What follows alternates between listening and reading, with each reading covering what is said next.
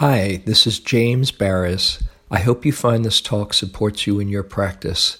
If you'd like to support my teaching, you can use the donate button underneath my picture on Dharma Seed to do that. Your support is greatly appreciated.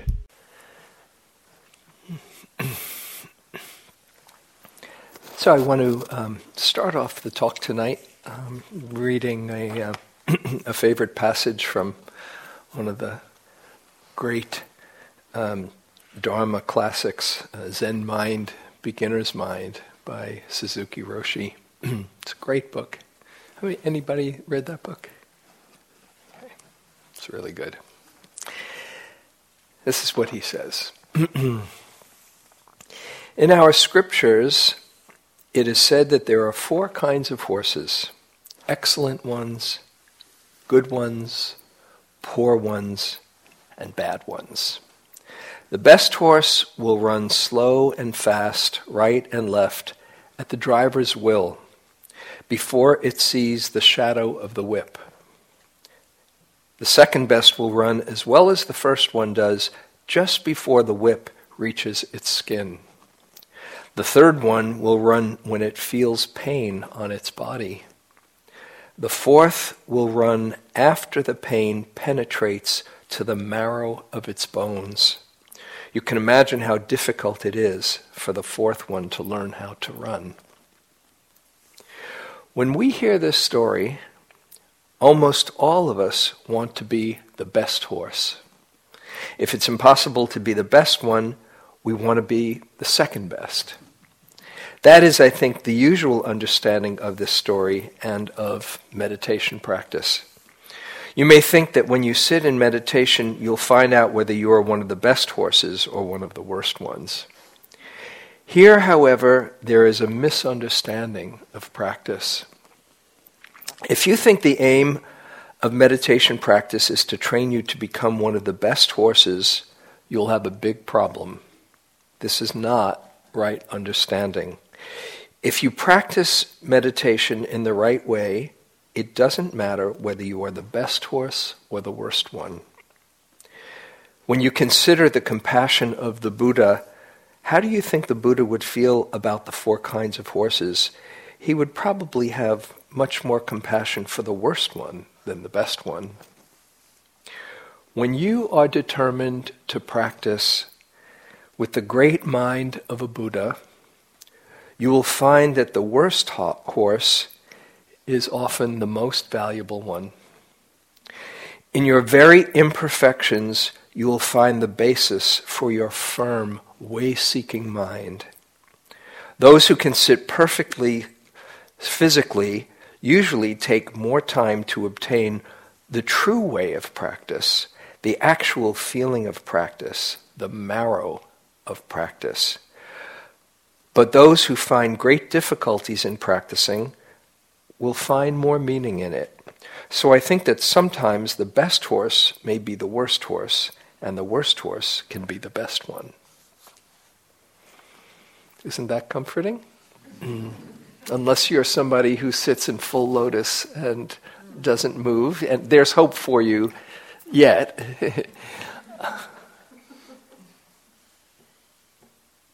but we so often uh, have these ideas and uh, conceptions about what a good meditator looks like. And if I'm really doing it well, then this is going to happen. And this is really painful. this is, let's see, from the Buddha, where he talks about this. Let's see where I have it. Somewhere in here.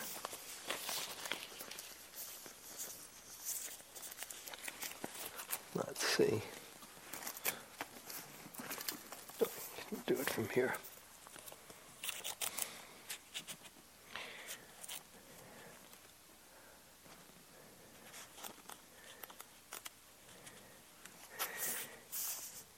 He says, if I can find it.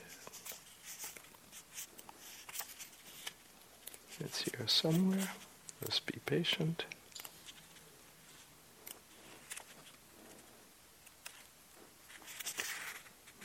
Mm-hmm. Here it is. Okay.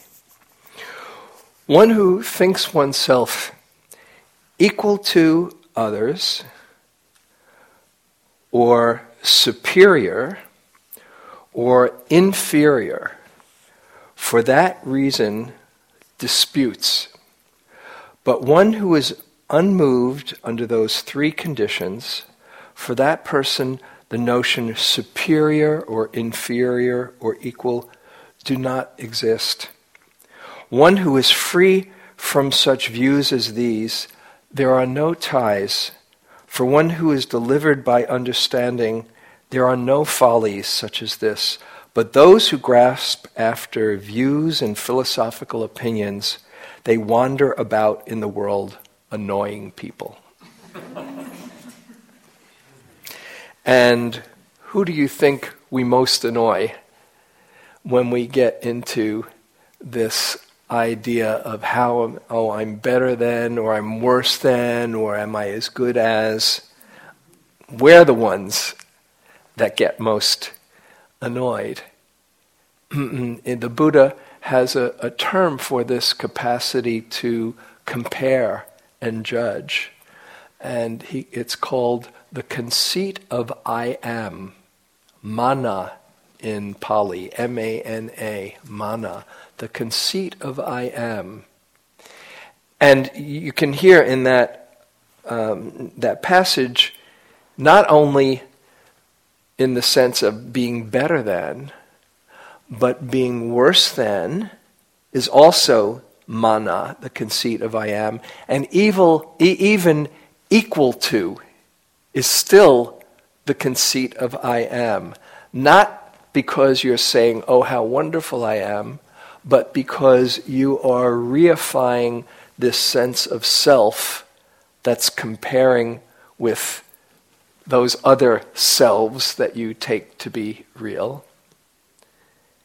And he says, this is a, a, a, source, uh, this gets in the way of true liberation, true, true freedom, when you separate yourself out and then start comparing against others. Now, something that you might find very comforting if you happen to fall into this habit is that um, it's here for a long time in this model of awakening uh, in the classical model in the Theravadan uh, teachings, there are four stages of enlightenment. First stage is called stream entry or sotapanna, where a few things fall away. Uh, uh the um, the belief in in self and uh, rites and rituals and uh, and doubt about the path. Um, and then there's a second stage called the once returner, where some other things fall away. And then there's a third stage, the non returner. And then the fourth stage is full enlightenment, what's called an arhat, a fully enlightened being. This conceit of I am is even there at the third stage of enlightenment. So if you find yourself getting caught in comparing or judging, one way to think of it is, well, you're no higher than third stage of enlightenment anyway. so you can just cut yourself a little slack.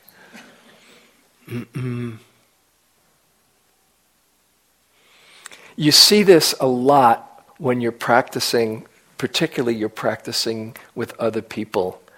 You, you come into the hall and, uh, and you see somebody or a few people just like statues, and you're sure that they are just on the cusp of full liberation, right?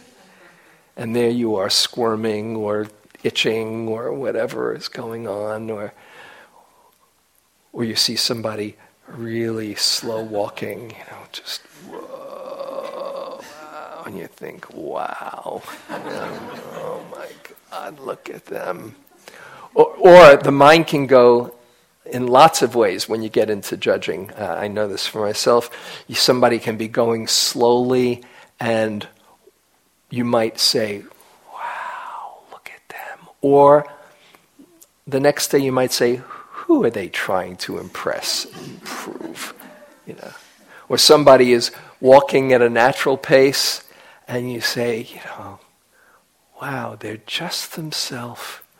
They're not trying to impress anyway. How cool that is, you know. Or the next day, don't they get it? Why don't they just slow down? You know, we're not at a track meet here, you know. So the mind can just find anything to compare or to judge and evaluate. And as I've said a few times, give a report card, either to yourself or to others or to life. Happens, you probably have seen, in the dining room, another very social situation, right? You know, like, you know, ooh, look at mismindfulness there, trying to be so meticulous, you know, or look how much food he put on his plate. You know, it's just, it just goes. So I want to talk tonight about this tendency to judge and to compare. And maybe uh, it will be uh, something relevant to you as you go through these days of practice. Both how it arises and maybe how to work with it, what to do about it. Can you close that a bit? It's a little cool. Thanks. It just to see when when does it arise for you here in the in the retreat? Maybe at dining uh, in the dining room, or maybe in walking, or maybe in sitting, or maybe you're comparing yourself to the the last retreat you had, where at that very last sitting you finally got quiet. I think I got this now. You know, and then you come here, it's slogging through a swamp and a, you know, the Everglades. Um, hmm. And it, it's uh, at some time you know you just you track it and you see it that much more clearly, and it's so humbling. On one retreat, in my earlier days of practice, I, I really loved slow walking. I, I don't have the same balance as I did then, but I used to really love getting in that mode and going slowly. And I'd be all by myself, just going, oh, lifting, moving, placing. Yeah. Somebody else comes into my space and all of a sudden I had a whole other reason for, for walking. And I started I used mental noting a lot uh, and still do sometimes in my practice. And the noting became lifting moving looking good lifting moving looking good looking good you know.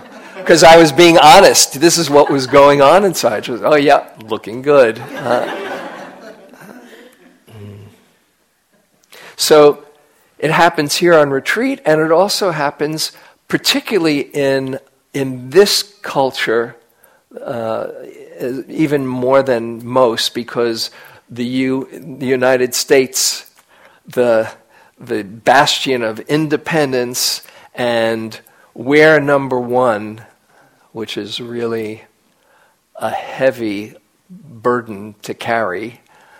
Um, there's such a strong emphasis on competition and on being the best. It's so different, I'm told, for instance, in Japan, where if you stick out, then there, there's something very strange about you. But in our culture, it's, you know, well, you see some leaders say, yes, uh, here I am. Um, it, it's so, um, um, so, such a hallmark of our culture and that's about our country, uh, and probably if you're not from the United States, your country probably, it's good to have pride in your country, but to, to say, oh, we're the best is kind of like missing the point. Or my city is the best, you know. It's really neat to come from the, to live in the Bay Area. And there's, there can be easily, we are, but, you know, it's just one perspective. Or your sports team we are number one in basketball, by the way. Uh, I just want to say. Um, but you can get so attached to it, and it gets in the mind, in, in, in the way, and you can attribute that also to comparing yourself, your body, your mind. Oh, my mind is you know not as sharp as the next person's, or my my uh, if only my hair were a little curlier or a little whatever. If my uh, my if I was a little bit thinner or a little bit he- uh, stronger or a little bit whatever. Um, it's so um, dominant in our culture, particularly when we get the messages from from Madison Avenue, from advertising, our accomplishments, even our shortcomings, we can kind of take pride in. Like when I was going to college and reading a lot of existential philosophy, and uh, uh, I, I, thought that, uh, well, the deeper you are, the more screwed up you are, you know. So, you know, I was definitely on that side, you know. Well, yes, I might be messed up, but I'm, I'm deeply messed up. we can have it around anything. So, um, and it comes out in practice a lot too. Mm. Here's a, actually, where is it? Here's a, a, a lovely passage from Ajahn Sumedho, who was uh, uh, one of the, the, senior Western monastic in Theravadan tradition, who uh, was Ajahn Chah's uh, first Western student, Jack Kornfield's kind of elder brother, and he established all the the Amaravati uh, monasteries. And this is him talking. He says, "When I was young, I was very self-conscious." To say something in public was absolutely terrifying for me. Even when I was in the Navy, just having to raise my voice and say, aye, aye, sir, in public and in a, in a roll call would have me shaking because of self consciousness. Then I became a school teacher. Teaching eight and nine year old Chinese kids in northern Borneo for a couple of years, that wasn't such a threat. But then becoming a monk in Thailand and eventually having to give talks to Thai people in Thai, all of this self consciousness became apparent. The highs you'd get when you felt you'd given a good talk and everybody says, You're really good, Sumedho. You can give good Dhamma. Then sometimes I'd give a really stupid talk and think, I don't want to ever give another talk again. I didn't become a monk to give talks.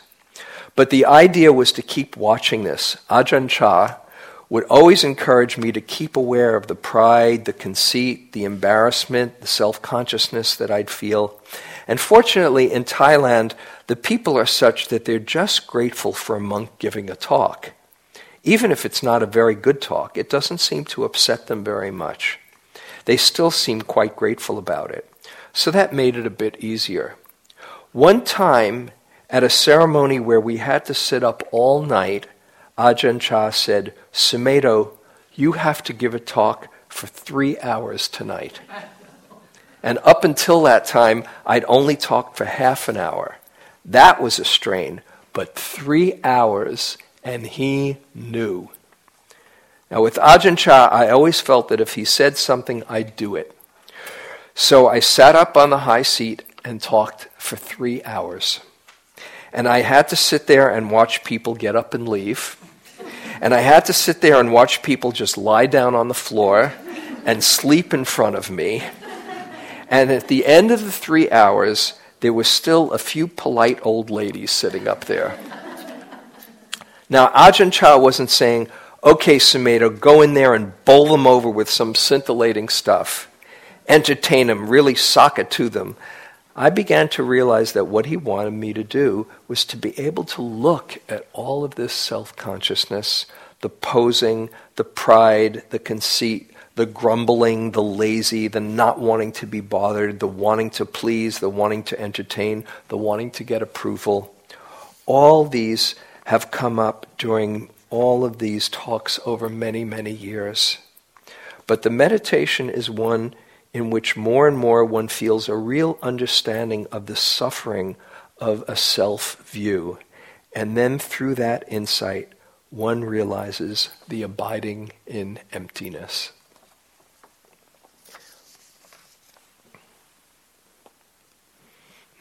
So you don't escape it even when you take the Dharma seat and become a Dharma teacher, whatever that means. The f- my earlier days of practice, when I, my earlier days of being a teacher, uh, I'd, we'd have these big retreats down at um, Southern California at Yucca Valley, and uh, it'd be like 150 or more people in the on the retreat, and I'd be teaching with like the all-star classic team.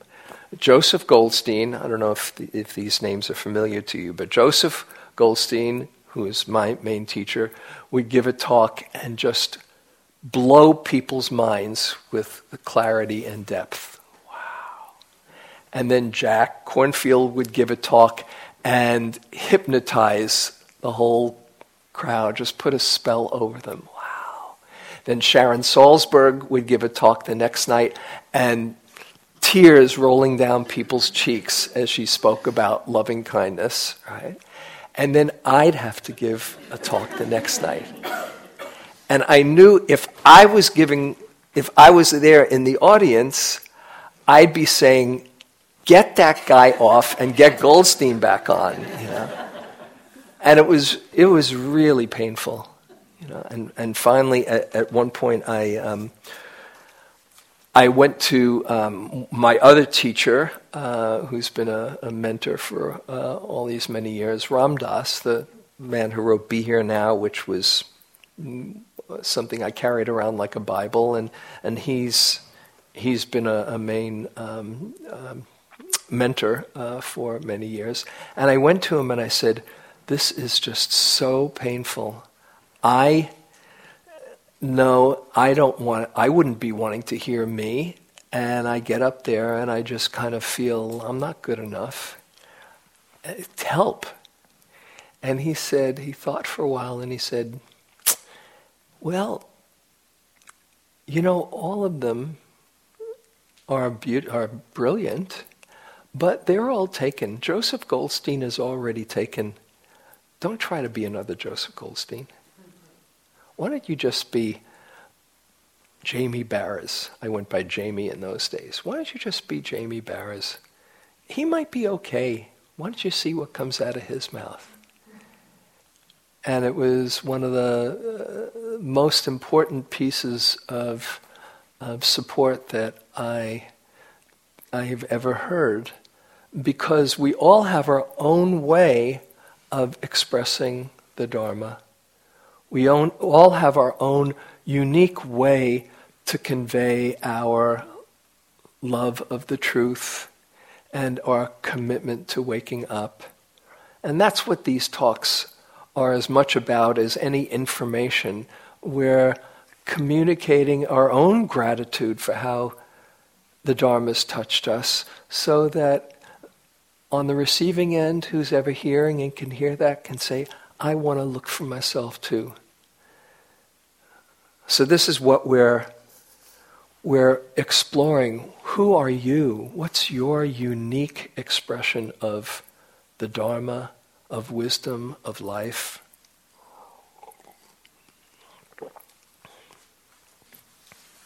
And when you see that tendency to judge or to think you're not good enough, this is a great misunderstanding. Um, I said this at the, the last retreat, uh, this uh, um, one experience with this that I had on one three month retreat that I I sat. This is in 1979.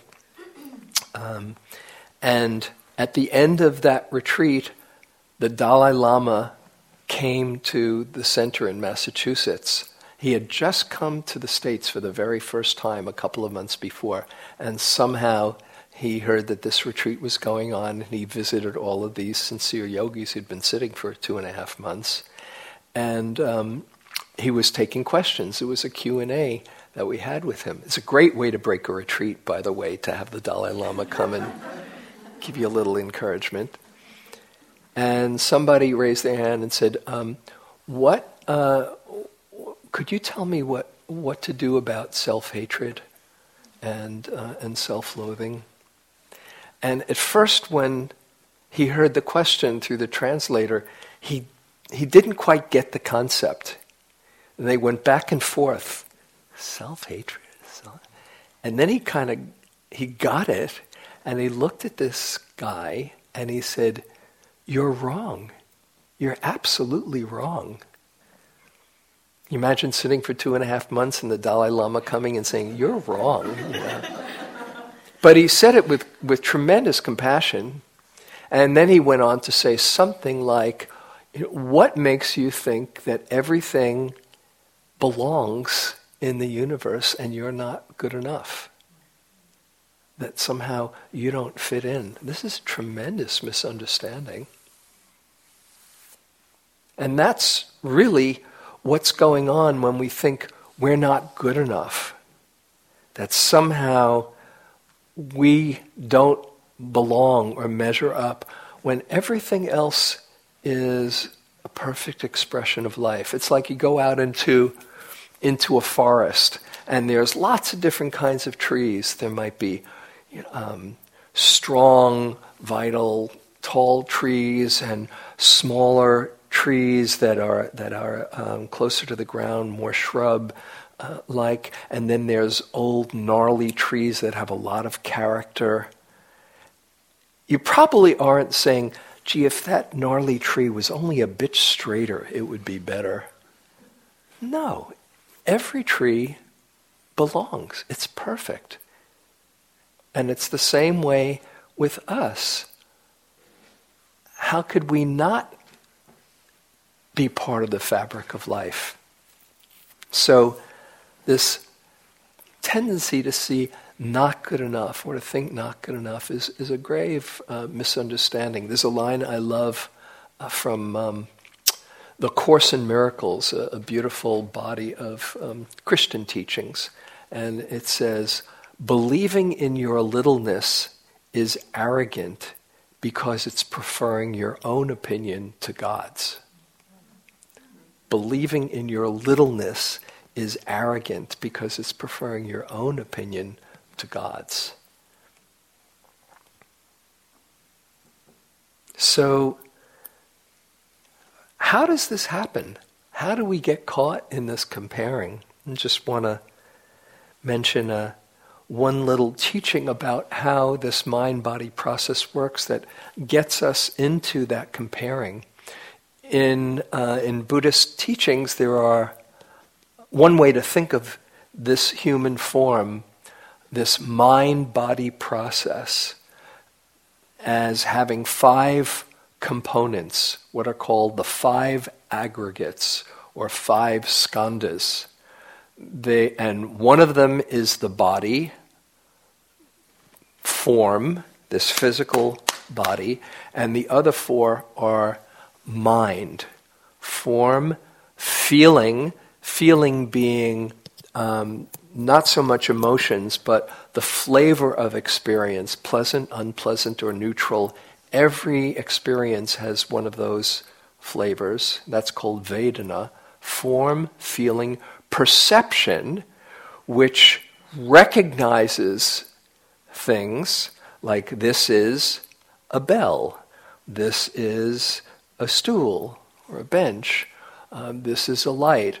And we file it and, from our previous experience. Form, feeling, perception, mental formations, that's all the thoughts and the mind states and the feelings that we can be experiencing. And the fifth is consciousness, the knowing capacity. So, form, feeling, perception, mental formation, consciousness. That's the, the five skandhas or five aggregates, this body mind process. Where the judging mind comes in is around perception, where you see bell, and this is a pretty bell, perhaps. but maybe not as pretty as another bell, or not as big or, or not as small as another bell. And so the mind that gets into perception is continually trying to orient where our new experience is relative to previous experiences. It's not that that's bad. Yeah, this might be a smaller bell than the bell downstairs in the hall. But to think of it as better or worse, that's where the slippery slope comes in. So it's very natural that we're also we're trying to sort out danger, sort out friend and foe, and all of those things that can easily lead to a comparing of better or worse. But it's just different, not necessarily better or worse, maybe more safer or more dangerous. Uh, but we get into this comparing as a very deep habitual pattern. And we're the ones that suffer in that. Mm. When really, just seeing who you truly are, you are a perfect manifestation of life. Here's, uh, I can find it here. A teaching from Nyoshul Khenpo Rinpoche. Oh, the one who um, uh, Kate was quoting from last night. Remember, she said, uh, Rest in natural great peace, this exhausted mind. Well, this is another of his teachings.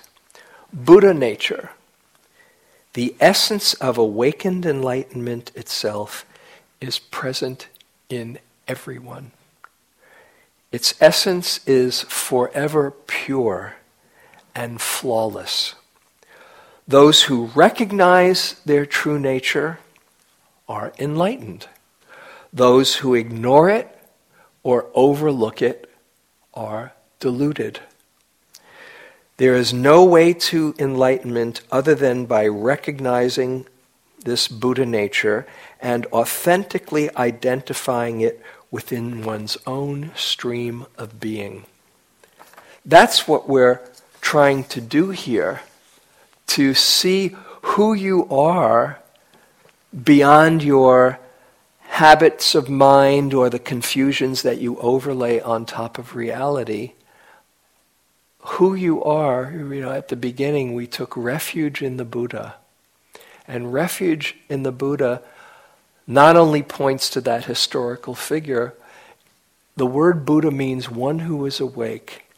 And it is the awakened heart in all of us, and we take refuge in our own capacity for liberation, for wakefulness.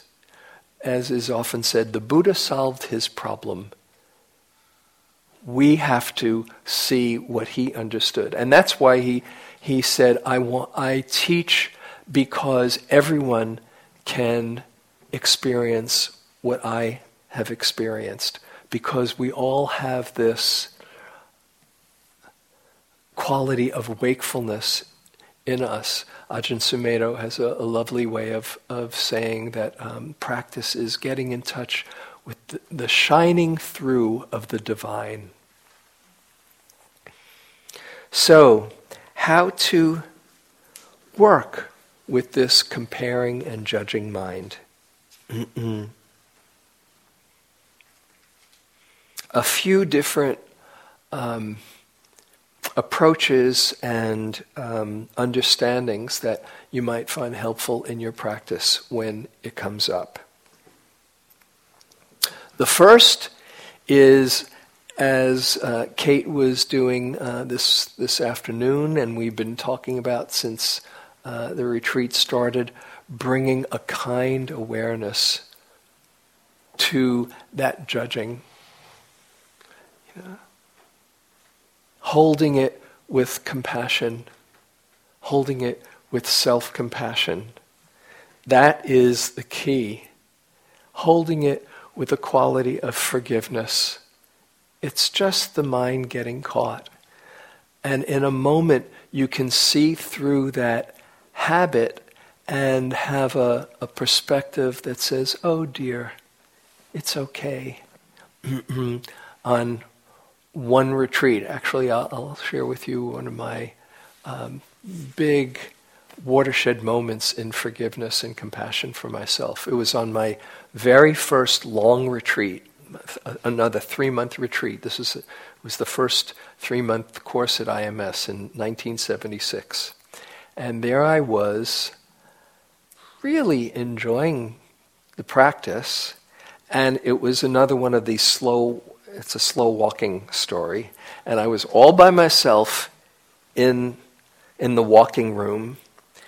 And I just decided to play a game to see how slowly I could go. Right? And I pretended, I don't know if you're if you're old enough, you, you would know the, the great French mime Marcel Marceau. Right? And if you're young enough, uh, just do a YouTube clip of Marcel Marceau. He, this French mime who would, like, you couldn't even see him move, but he'd be moving. Had, and I thought, how does he do that? I'll just pretend I'm, I'm Marcel Marceau and just really creep, you know in the middle of this game that I was playing with myself, somebody comes into the walking room who just came onto the retreat because in the very the first two years of the, those fall retreats they tacked on a two week retreat at the end of the three month course not such a good idea. They did it for a couple of years and they said, no, okay, not so good. Because you can really feel somebody's energy when they come in. And this was one of these new people who was just kind of racing around everywhere. And there I was, Marcel Marceau. You know? and I thought, well, shall I stop this or shall I just carry on? And I thought, I'm not going to let them stop my game. I'm just going to keep on going, you know, just crawling. And meanwhile, this person's going, going back and forth, you know. And after about two minutes, they bolted out of the room in what I was sure was a comparing inside. And as they went across my field of vision, the thought came to me wow, I really blew her mind. she must think I am a great yogi. and then I heard it reverberating into look at me, aren't I great? I hope everybody sees. It was painful because there I was trying to be sincere and there I was I was so caught in this ego present it was like I fell into a trap door of uh, this dungeon of yucky ego and from that slow walking I became like a caged tiger going back and forth who am I kidding what a phony I am I'll never get out of this mind. You know, yeah, you're trying to be so spiritual, aren't you? I did that for a while, and at some point, after after several minutes, the thought occurred to me the millions and millions of times I'd had that kind of a thought that I'd practiced over and over in this lifetime and I, by then, I was starting to think in terms of many lifetimes, which just completely boggled my mind. And in a moment, I, when I realized how deep the conditioning had been, there was this wave of compassion that said, You are really trying your hardest. This is going to take a while. You've practiced it another way be really patient with yourself. And I got in touch with how sincere I, I really was. And it was one of the first times that, that it was the first time that I can remember just this deep sense of compassion and forgiveness because I was getting in touch with my sincerity and with the habit that had been practiced. We can easily evaluate how we're doing by what it looks from the outside. The key to wise effort is getting in touch with your sincerity. It might look very different from one period or one day to the next. Just, you know, one day you might be clear, the next day you might be in a storm. That's out of your control.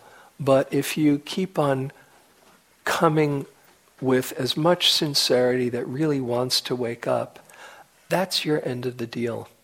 And if you can see the, the habits that you've been practicing, as uh, Kate was talking this afternoon, and just see it in, in this context, it's all about habits and neural pathways that have been uh, grooved or that you've gotten into a rut, and we're learning new new grooves.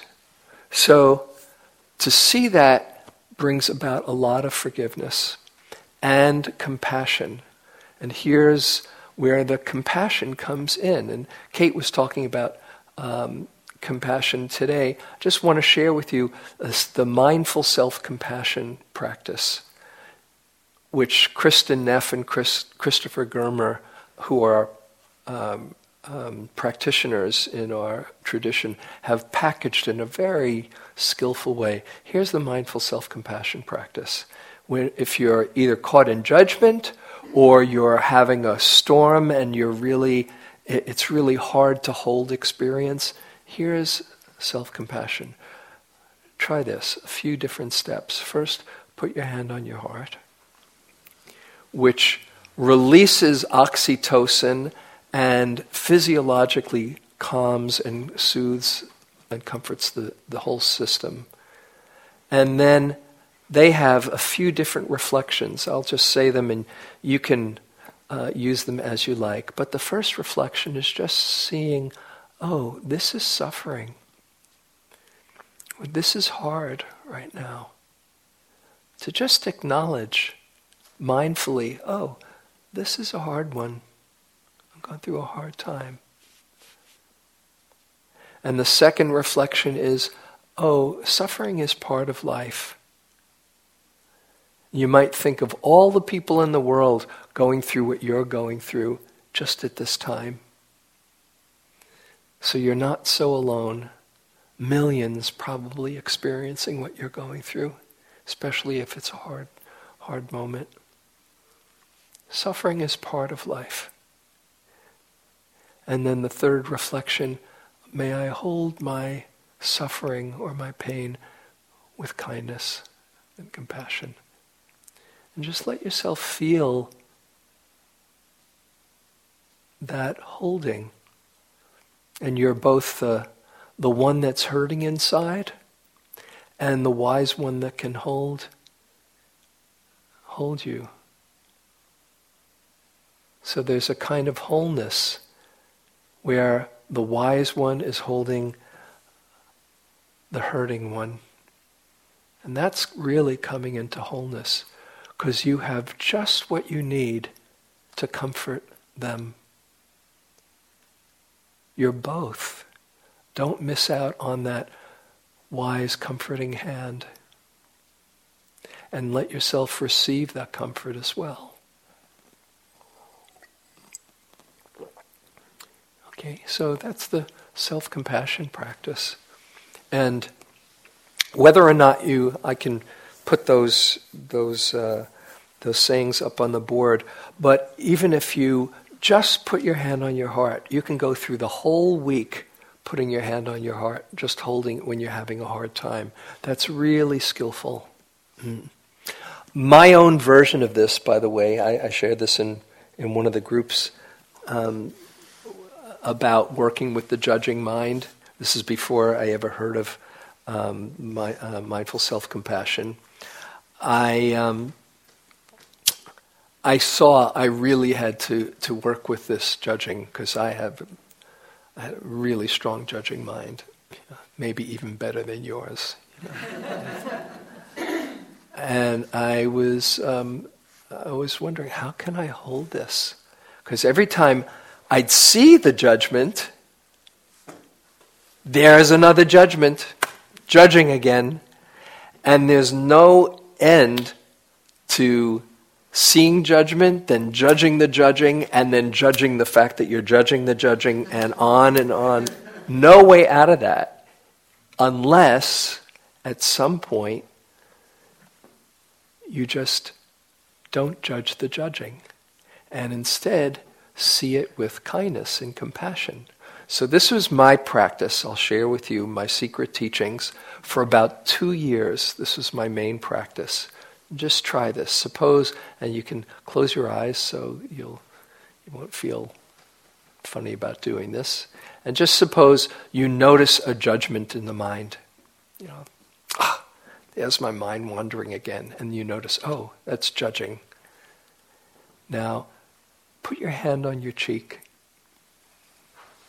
And as if you were the wisest being doing the noticing, as if you were Kuan Yin doing the noticing, as you hold or caress your cheek, just say in the kindest voice, oh, judging, judging, like it's okay, judging.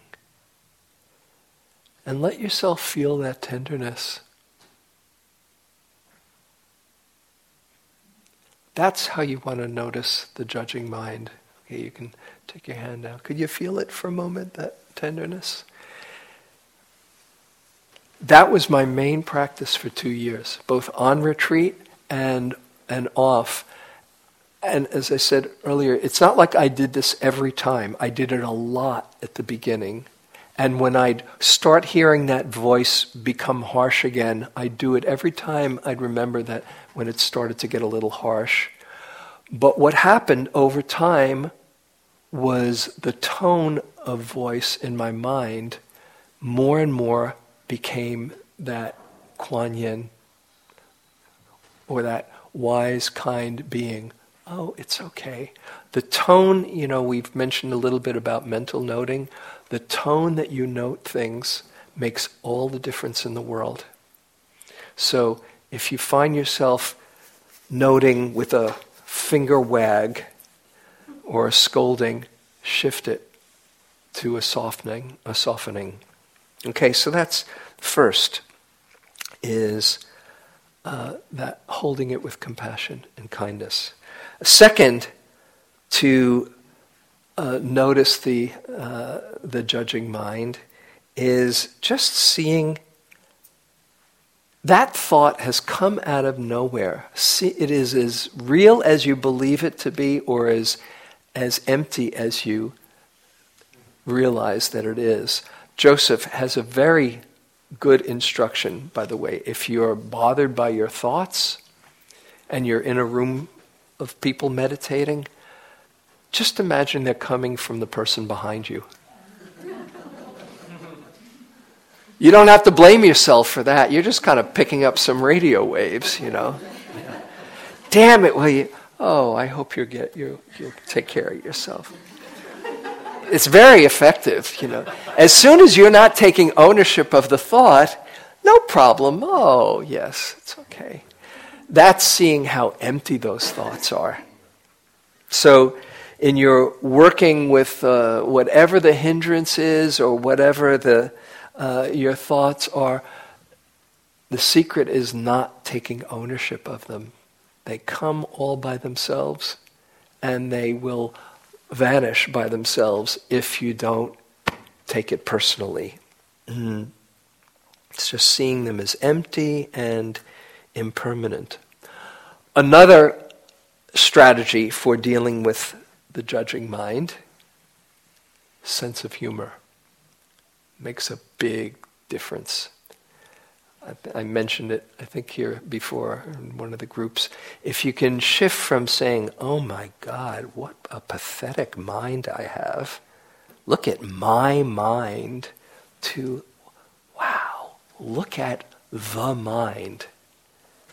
not my mind. Look at the mind. This is your laboratory to understand the human experience. And having a, a lightness about it, and I hope you have gotten a little sense of laughing at your mind and not taking it personally. It changes everything. I, on one retreat, I was looking again at the judging mind, and there's this great line in uh, the third Zen patriarch, uh, this wonderful piece of, of wisdom that I love. And it says, um, the lines are, the burdensome practice of judging brings annoyance and weariness. And that made sense to me. The burdensome practice of judging. Yeah. And so what I did for, I played a little game. Every time I noticed a judging thought, I just tack on the burdensome practice of judging, just to remind, oh, I don't have to go there. And I go particularly in, in, uh, at meal times. It was amazing.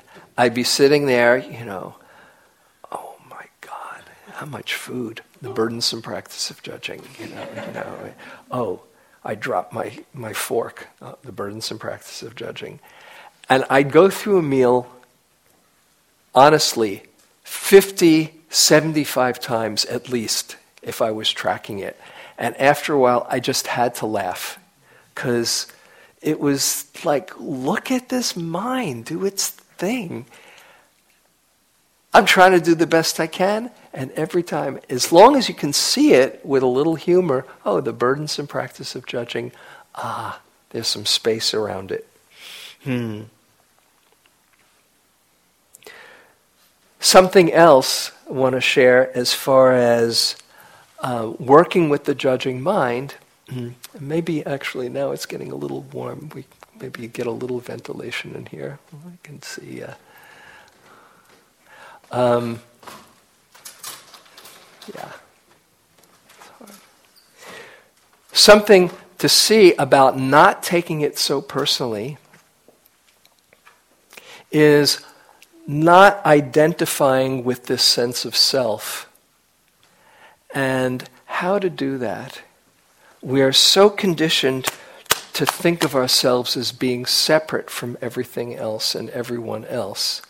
And the, really, what we're doing here is seeing through this sense of separation. We're not separate yeah, there's James and there's Kate and there's Dawn and there's you. On one level, we are these unique patterns of energy, but on another level, this is just life speaking to itself through these forms.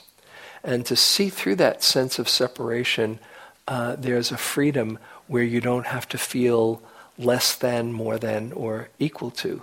So here's a little um, pointer to seeing through this sense of separation and self. Um, and uh, I'd like you to sit up for a moment so you can get in touch with it. Mm. Usually we think of ourselves as some body to whom life is happening. We are a person like a noun, a person, place, or a thing are nouns, and we usually think of ourselves as nouns.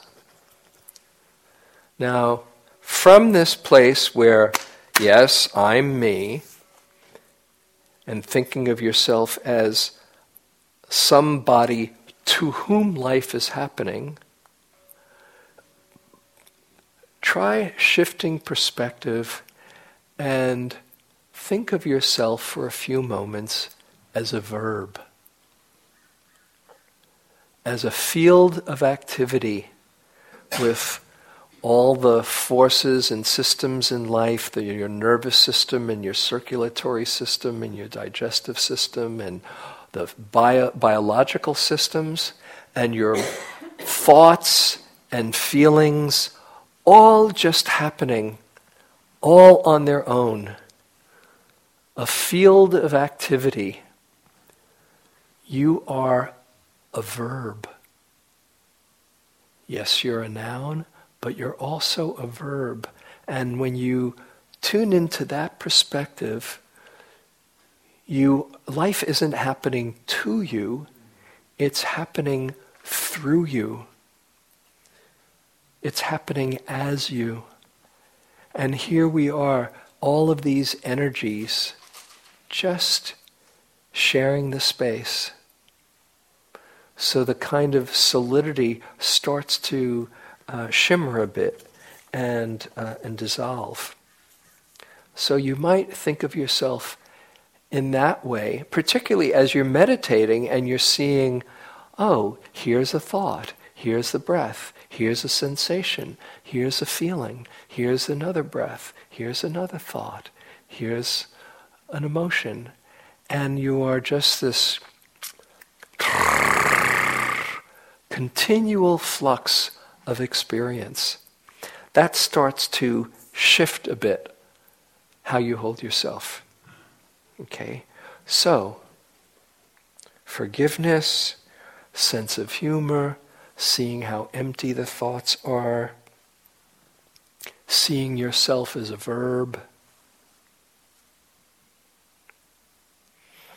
And I'll do one more pointer to end, and that is to um, appreciate who you are as being quite enough. And this is where the loving kindness, metta for self, comes in, which, as has been mentioned, is sometimes the hardest of all. It might be easier to send it towards others, but towards ourself is, uh, uh, is um, a, a frontier for many of us. So I'll just end by sharing with you uh, my own metta practice for self and um, offer this to you um, that I hit upon on a retreat many years, a number of years ago. Um, and I was doing the metta practice like we are doing here. May I be safe, may I be happy, healthy, peaceful, and doing that as a full-on metta retreat. That was it was. Uh, uh, I decided to do a long period of loving kindness, six weeks of loving kindness, and the first, the first week uh, was doing loving kindness towards self, where you're just doing that from the moment you wake up till the moment you go down. May I be safe, happy, healthy, etc. And uh, it was going okay. It wasn't fantastic, but it was okay. I wasn't giving myself a hard time. When, um, after a few days, somebody came to my mind who I knew really loved me they just came to my mind, and I thought, wow, well, that person really does love me. And then I thought, this would be so much easier if I could just see what they see. And then I connected the dots and I said, well, what do they see anyway? Why do they love me so much? And that's when I hit upon this, this um, way of doing metta for self. So I want, want to share this with you. So sit up if you can.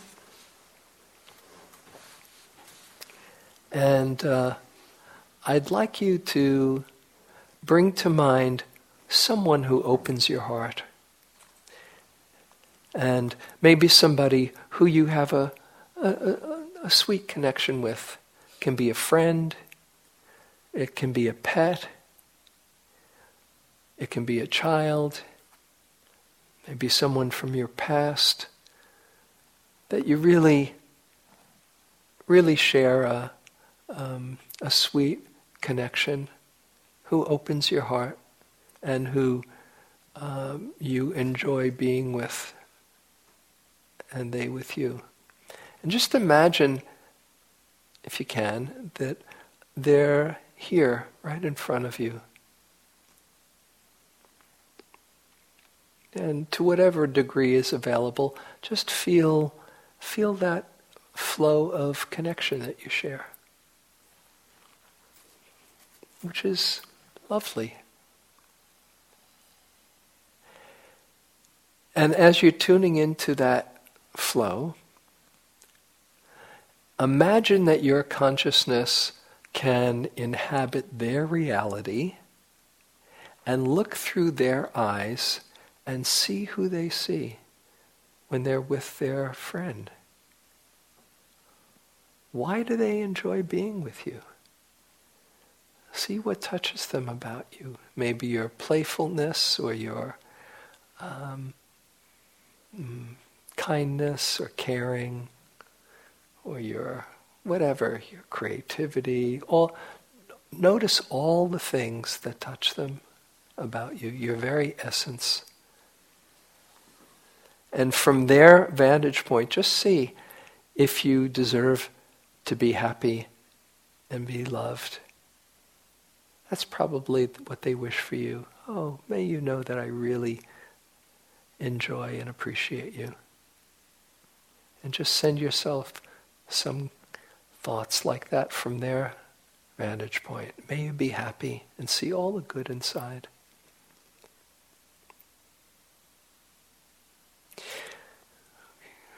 And then let your consciousness come back from their, their perspective to right inside yourself and stay connected from the inside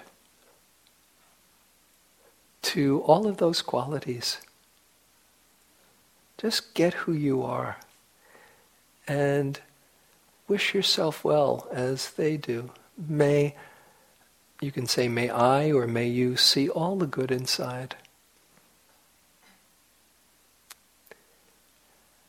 May you be really happy and at ease. Just send yourself some kind thoughts and see you're good enough just as you are. Okay, you can open your eyes. Now, whatever your experience, if you weren't able to get in touch with anyone or anything, that's okay. Just know that this is a, an area to, to really um, work on. But if you got even a little glimpse of what your friend saw, then you can't pretend anymore that you're not worthy of kindness and love. Keep seeing what others see that shines through you, whether you realize it or not. We're looking at all of our flaws, and people who know us and appreciate us are seeing something else. If you met somebody who really understood you, who really got your uh, got your perspective on things, who really um, enjoyed your sense of humor and understood where you were coming from, had similar tastes, how would you feel about meeting somebody who really got you? Wouldn't you feel good? Wouldn't you? There's one person that gets every joke that goes through your head. Only one. Unfortunately, they're right inside your own skin. But if you met yourself from the outside, you'd be saying, Where have you been all my life? What a neat person. But it's just from our perspective that we don't see that. Albert Einstein has this, this saying we live in an optical delusion of consciousness. And from where we are, we don't see things in the, the bigger picture. So, working with the judging mind, keep your sense of humor, bring compassion, don't believe your thoughts, see beyond your limiting beliefs to see who you really are, and send some appreciation and kindness towards yourself. So I'll, I'll end with a, a poem that I love that uh, points to this. This is from um, my favorite Dharma poet, Danna Faulds. It's called Awakening Now. Why wait for your awakening?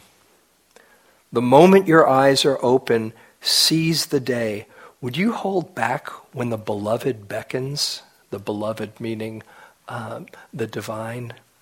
Would you deliver your litany of sins like a child's collection of seashells prized and labeled? No, I can't step across the threshold, you say, eyes downcast. I'm not worthy. I'm afraid, and my motives aren't pure. I'm not perfect, and surely I haven't practiced nearly enough. My meditation isn't deep, and my prayers are sometimes insincere. I still chew my fingernails, and the refrigerator isn't clean. Do you value your reasons for staying small more than the light shining through the open door? Forgive yourself. Now is the only time you have to be whole. Now is the sole moment that exists to live in the light of your true self. Perfection is not a prerequisite for anything but pain. Please, oh please, don't continue to believe in your disbelief. This is the day of your awakening. So let's sit for a moment.